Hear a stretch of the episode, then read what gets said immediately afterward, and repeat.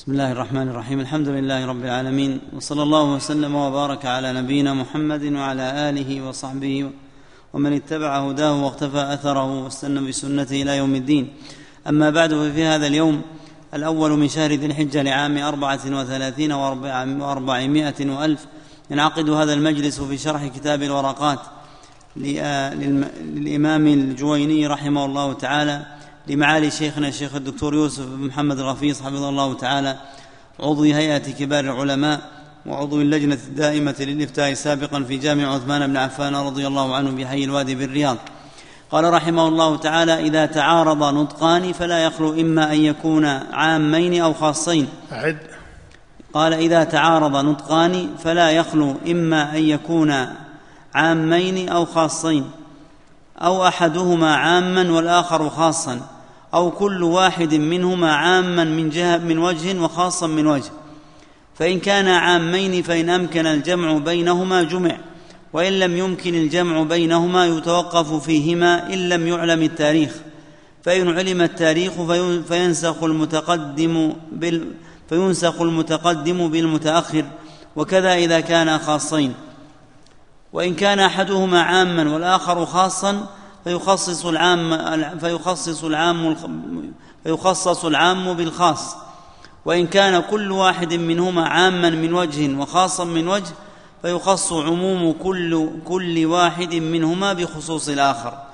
نعم. الحمد لله رب العالمين وصلى الله وسلم على نبينا محمد وآله وأصحابه أجمعين. ذكر أبو المعالي رحمه الله فقال إذا تعارض نطقان. والتعبير بكلمة التعارض مما توسع فيه كثير من متأخر أهل الأصول رحمهم الله. وكأنه لا يحسن هذا التعبير في الأصل أن تقول إذا تعارض نطقان أي منطوقان فهذا مما جرى فيه التوسع.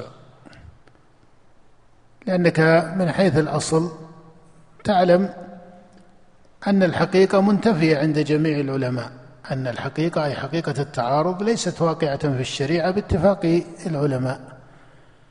فإذا كان كذلك فمن حيث الأوصاف المقدرة لا يسمى ذلك. من حيث الأوصاف المقدرة لا يسمى ذلك.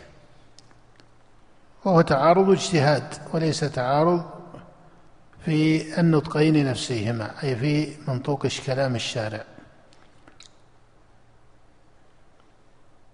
فلا يوصف لا يجعل التعارض وصفا لل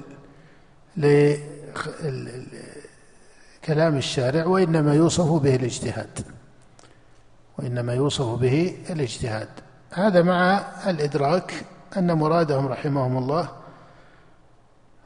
ليس أن التعارض يقع في الشريعة فإنهم متفقون على براءة الشريعة من ذلك. لكن من حيث التأدب مع الشريعة يتجاوز عن إلحاق وصف التعارض في الظواهر النصوص أو النصوص التي ظاهرها التعارض أو ما إلى ذلك هذا هو الأصل. لكن من حيث النتائج يقول إذا تعارض نطقان فإنه ينظر فإما أن يكون عامين وإما أن يكون خاصين وإما أن يكون أحدهما عاما والآخر خاصا أو أن أحدهما عام من وجه خاص من وجه والآخر كذلك. قال فإذا كان التعارض بين العمومين فإنه ينظر في الجمع بينهما. ينظر في الجمع بينهما. فإن أمكن الجمع فإنه يصار إليه. وإن لم يمكن الجمع بينهما قال فإنه يتوقف. إلا أن يعلم التاريخ فيكون أحدهما ناسخا للآخر. أما القول بأن أحدهما يكون ناسخا للآخر هذا متجه. هذا متجه. مع أنك إذا طلبته من جهة المثال على الإطلاق أن العام ينسخ العام هذا أيضا يحتاج إلى تحقيق في ثبوته في الشريعة أن العام ينسخ العام. إلا أن يكون العام اللاحق لأصل الحكم كعموم الوقت في أصل الحكم فهذا عام واقع له نسخ في الشريعة. لكن أن يكون العام من أصله لحقه نسخ لا من جهة الوصف اللاحق له فهذا ليس له مثال منضبط. فهذا فيما يتعلق بما قدره أبو المعالي رحمه الله لما قال إذا علم التاريخ فإن أحدهما يكون ناسخا للآخر. فإن العموم إذا كان أريد به الأصل هذا لم يقع له مثال من النسخ. وأما إذا أريد الوقت كأن تقول نسخ هذا الحكم فنسخ عموم الوقت المتعلق به هذا يتجه. ومسألة التوقف طريقة لبعض النظار أنه يتوقف فيه وهذا انقطاع في الاجتهاد. هذا ليس مأمورا به في الأصل وإنما هو انقطاع في الاجتهاد. والتوقف لم يؤمر به في الشرع من حيث هو مقصود للشارع وإنما حتى لا يقال في الشريعة بغير علم ولا تكف ما ليس لك به علم وإلا فإن أحكام الشريعة موصول إليها بالاجتهاد. ولهذا لا يمكن أن يكون التوقف منهجا مشروعا لسائر المجتهدين. لا يمكن أن يكون. ولم يقع في الشريعة أن سائر المجتهدين توقفوا في مسألة. فهذا مما يعرض فهو انقطاع في اجتهاد البعض. وليس من أوصاف الأحكام التي تشرع. الدرجة الأولى هذا ما يرد على قوله التوقف وهو انقطاع اجتهاد في حقيقته وليس هو على الترتيب الذي قد يفهم عن كلام أبي المعالي رحمه الله. لا, لا قد يفهم عنه أنه يجعله هو الرتبة الثانية والنسخ هو الرتبة الثالثة وليس الأمر كذلك. ولهذا في مفصل كلامه في البرهان يبين أن النسخ معتبر في الأصل وأن التوقف حقيقته عندهم هو انقطاع. ولا يفهم منه هنا أن التوقف هو الدرجة الثانية لأنه لو كانت الدرجة الثانية لانتهى به النظر ولما أمكن النظر في مسألة النسخ. فإذا هو انقطاع اجتهاد هو انقطاع اجتهاد. أما ما ذكره من المقام الأول وهو الجمع بينهما فهذا في بادي النظر هذا في بادي النظر يكون حسنا لكنه عند التحقيق مشكل في بادي النظر يكون حسنا لأنه جمع بين بين إيش؟ بين عمومين لكنه عند التحقيق مشكل بمعنى أنه إذا فرضت أن المنطوقين تعارضا ثم جمعت بينهما فمعناه أنه لم يقع تعارض بمعنى أن التعارض هنا إيش؟ كان مقدرا على محل مختلف. أن التعارض كان مقدرا وحقيقته أن المحل مختلف. فإنه لو تحقق التعارض ما أمكن الجمع. من حيث الأحكام العقلية إذا تحقق التعارض بين الشيئين ما أمكن الجمع. فمعناه أن التعارض إذا تحقق الجمع علم أن التعارض كان توهما. تقديره وتسميته في هذا المحل لم يكن محكما لأنه لو كان التعارض متحققا والشريعة بريئة من ذلك ولا شك لكن المقصود أنه لاح له أي للمجتهد أن بين النطقين أو المنطوقين كما قد يسمى أن بين النطقين أن بينهما تعارضا ثم جمع بينهما فجمعه بينهما دليل على انتفاء إيش؟ على انتفاء التعارض فلما تقول أول ما يصار إليه عند التعارض الجمع حقيقته أن الجمع يرفع يرفع إيش؟ يرفع التعارض. أليس كذلك؟ وهذا هو الأصل في الشريعة. مما يبين أن ما يسمى تعارضا هو تقدير في الاجتهاد أو تقدير في وإلا لو تحقق التعارض جدلا مع براءة الشريعة من ذلك لو تحقق التعارض جدلا ما أمكن الجمع. فإنه لا يمكن الجمع بين المتعارضين. فإذا صرف أحدهما على معنى والآخر على معنى علم انتفاء التعارض كما في صلاة تحية المسجد مثلا. في صلاة تحية المسجد بعد العصر. فإن الشارع قال إذا دخل أحدكم المسجد فلا يجلس حتى يركع ركعتين كما في حديث أبي قتادة.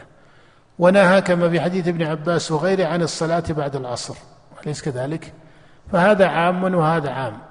فهذا عام وهذا عام. فإذا قيل هذا مما يكون له سبب أو قيل هذا في الفرائض أو ما إلى ذلك وصارت النتيجة بعد ذلك أن تحية المسجد لا تصلى اعتبارا بالنهي أو تصلى اعتبارا بالأمر على اختلاف المذاهب الفقهية في هذا.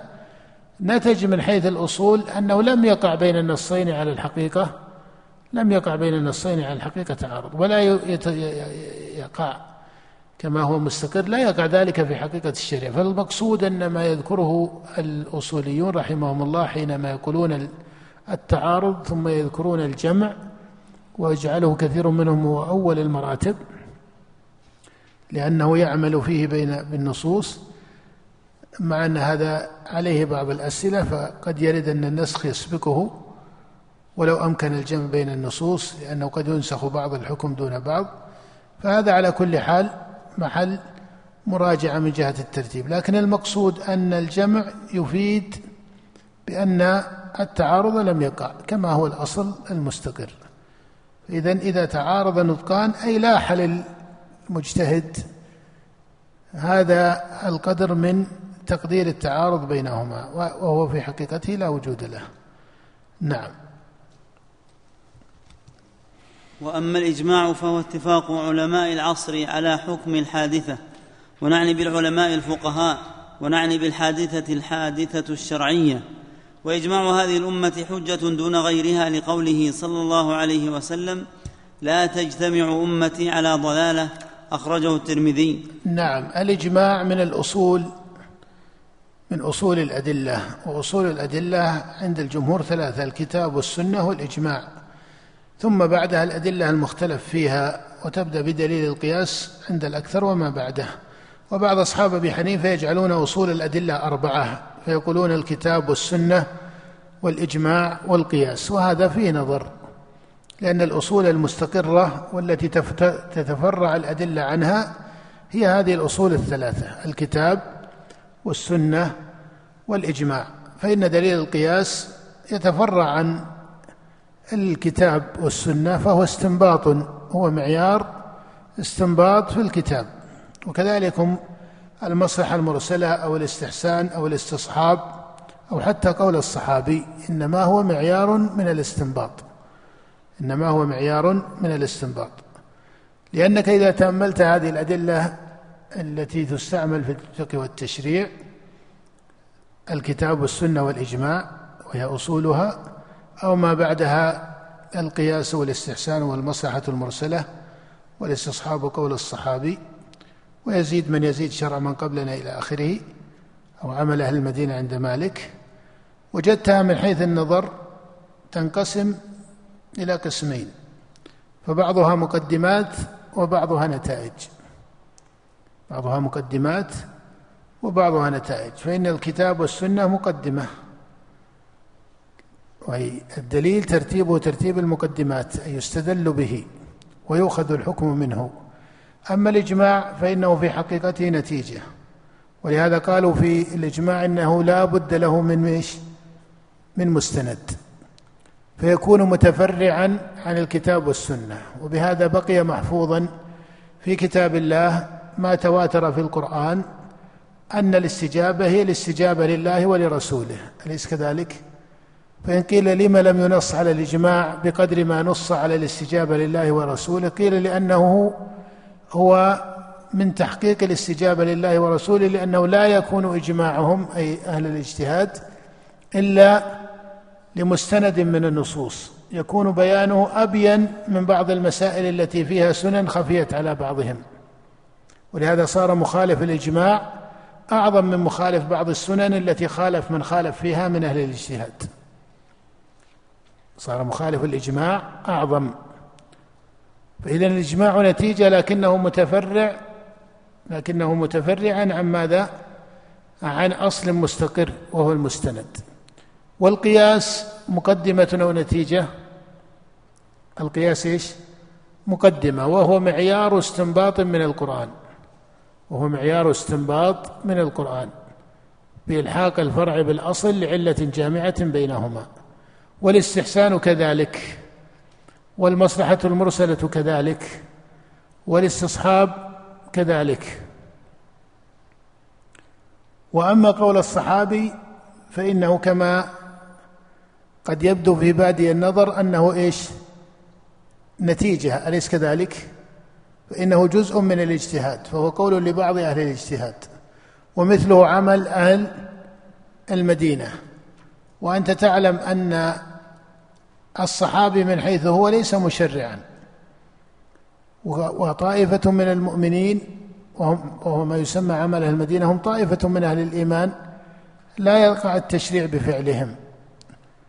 وليس هو الإجماع الذي يجب أن يكون له مستند. فهذان أي قول الصحابي وعمل المدينة هما نتيجة مما يعلم به أن قول الصحابي الذي صحح عند كثير من أهل العلم والاجتهاد وخاصة أهل الحديث لا يريدون بقول الصحابي قول الصحابي من حيث هو نتيجة محضة بل قول الصحابي الذي تولد عن مقدمات. ويسمون هذه المقدمات ببعض الأوصاف ببعض الأوصاف. كأن يقول كأن يصفوه بأنه مما لا يقال بالرأي. وإلا لم يقل أحد من الأئمة من المحدثين فضلا عن أهل الرأي بأن قول الصحابي من حيث هو دليل فإن الصحابي ليس مشرعا. وهذا خلاف الإجماع. وأجمعوا على ترك بعض آراء الصحابة إذا خالفهم غيرهم من الصحابة. فالصحابي من حيث هو بالإجماع ليس مشرعا. فإذا ما يصحح ويكون دليلا من أقوالهم هو نتيجة تنبني على مقدمات هي معيار من الاستدلال.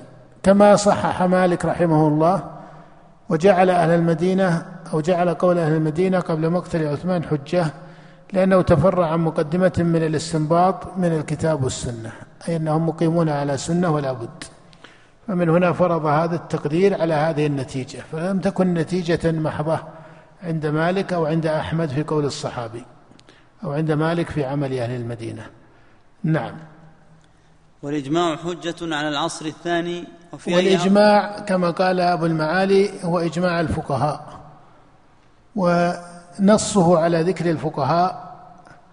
هذا وجيه في الجملة باعتبار أنه يراد بالفقهاء أهل الاجتهاد في الشريعة.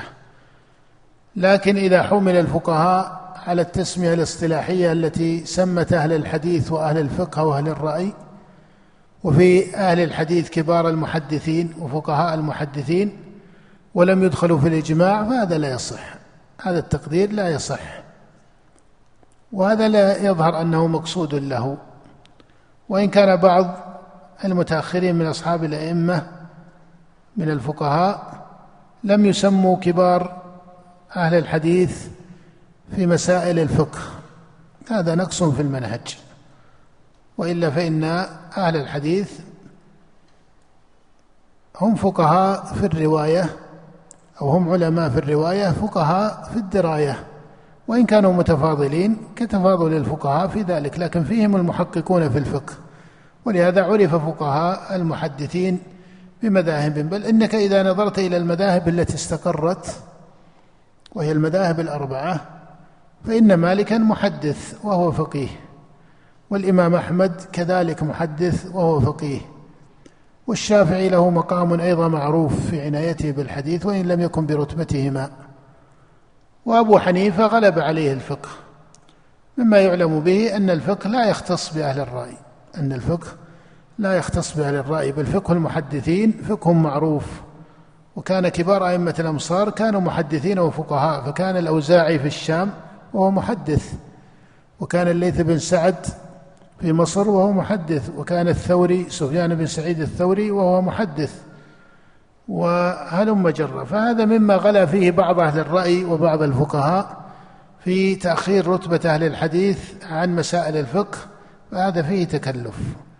ويعنى بأهل الحديث هنا كبار المحدثين من المتقدمين فهؤلاء لهم فقه مشهور بل هم في الجملة أقرب إلى السنن والآثار والعلم بها. ولهذا ذكر ابن تيمية رحمه الله أن الإمام أحمد لسعة علمه بالآثار يقول إنه أي شيخ الإسلام يقول عن نفسه إنه تأمل المسائل وأن ما ظهر له من السنن أنه الراجح إلا ويقع للإمام أحمد فيه رواية في الجملة وإن لم تكن المشهورة عند أصحابه. نعم. والإجماع حجة على العصر الثاني وفي أي عصر كان؟ ولا يشترط انقراض العصر على الصحيح. نعم الإجماع حجة والإجماع يسمى في الأصول على مقامين الإجماع الصريح وهو المقصود في أصول الأدلة ويسمى من جهة الحكم بالقطعي فحكمه قطعي. الإجماع الصريح هو اتفاق المجتهدين على حكم شرعي ودونه ما يسمى بالإجماع السكوتي أو من حيث الحكم يسمى بالإجماع الظني وهذا مختلف في كونه حجة أم لا. والراجح أن الإجماع السكوتي حجة ولكنه حجة ظنية. كما يستعمل دليل القياس والاستحسان إلى آخره يستعمل الإجماع السكوتي فهو حجة ظنية. أما الإجماع الصريح كإجماعهم على وجوب صيام رمضان والصلوات الخمس فهذا إجماع قطعي من جهة الحكم. وهو الأصل في الإجماع. وعامة أهل العلم على إثبات عامة أهل العلم والنظر على إثبات الإجماع. وهو ظاهر مذهب الصحابة رضي الله تعالى عنهم. وفي قول الله جل وعلا ومن يشاقق الرسول من بعد ما تبين له الهدى ويتبع غير سبيل المؤمنين نوله ما تولى. فدل على أن سبيل المؤمنين يتعبد بسلوكه. اهدنا الصراط المستقيم صراط الذين أنعمت عليهم. وفي قول الله عن الصحابة والسابقون الأولون من المهاجرين والأنصار والذين اتبعوهم بإحسان. فكل هذه الأدلة تدل على أن الإجماع إذا استقر وانعقد فهو حجة واجبة الاتباع لأنه لا بد له من مستند صريح من النصوص لا يكون مستنده ظنيا. لأنك إذا قلت إنه قطعي فبالضرورة أن دليله سيكون إيش؟ قطعيا فلا يتولد القطعي من الظني وهو قطعي من جهة ثبوته ومن جهة دليله. هذا في الإجماع الصريح. وخالف فيه بعض أهل النظر وممن اشتهرت مخالفته في الإجماع وسموه في كتب الأصول النظام. تجد أن كثيرا من أهل الأصول إذا ذكروا الإجماع قالوا خالف فيه النظام. ويذكرون بعض الطوائف والمقصود أن النظام وهو من أعيان نظار المعتزلة خالف في الإجماع من جهة تعذر انعقاد الإجماع. ولهذا صار النظام في بعض ما نقل عنه كما ذكر أبو حامد صار النظام في بعض قوله يقول إن الإجماع ما صح دليله. إن الإجماع ما صح دليله.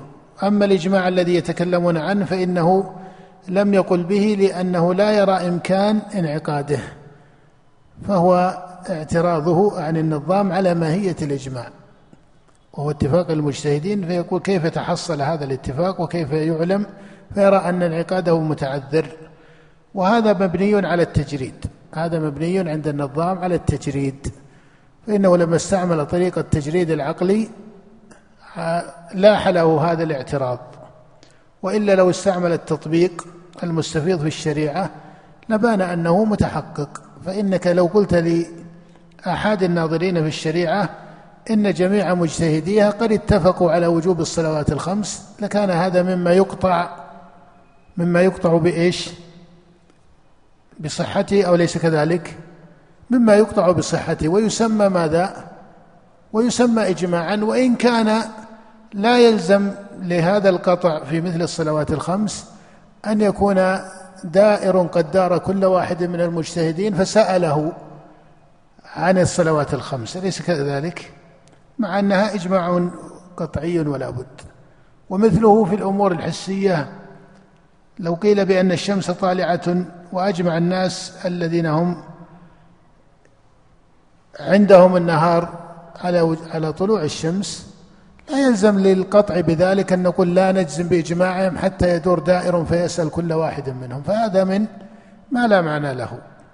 فالنظام المعتزل وهو من المعتزلة استعمل التجريد العقلي أو التجريد الكلامي المبني على قواعد علم النظر وعلم الكلام فقال إن الإجماع لا يمكن تحققه. من الذي دار الناس والمجتهدين وحفظ كل قول كل واحد؟ وما الذي يدريك أنه إذا أخذ قول هذا وذهب إلى هذا ربما تغير اجتهاد الأول.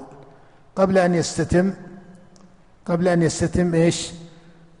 أن يستتم المجتهدين. فقد يرجع بعضهم بعضهم قد قبل استتمامهم.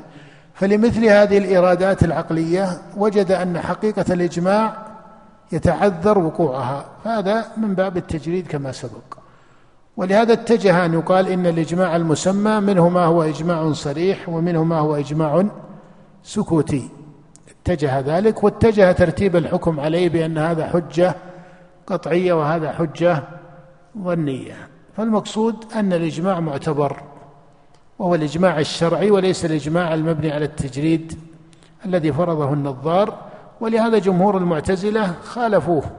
جمهور المعتزلة خال لكن النظام معروف في آرائه الكلامية بكثرة التجريد على المسائل. بكثرة التجريد على المسائل وله في ذلك آراء كقوله بالطفرة مثلا. فهو مخالف عند جمهور المعتزلة فضلا عن سواد النظار من غيرهم فضلا عن أهل الفقه والحديث. نعم. نقف على هذا وبالله التوفيق صلى الله وسلم على نبينا محمد.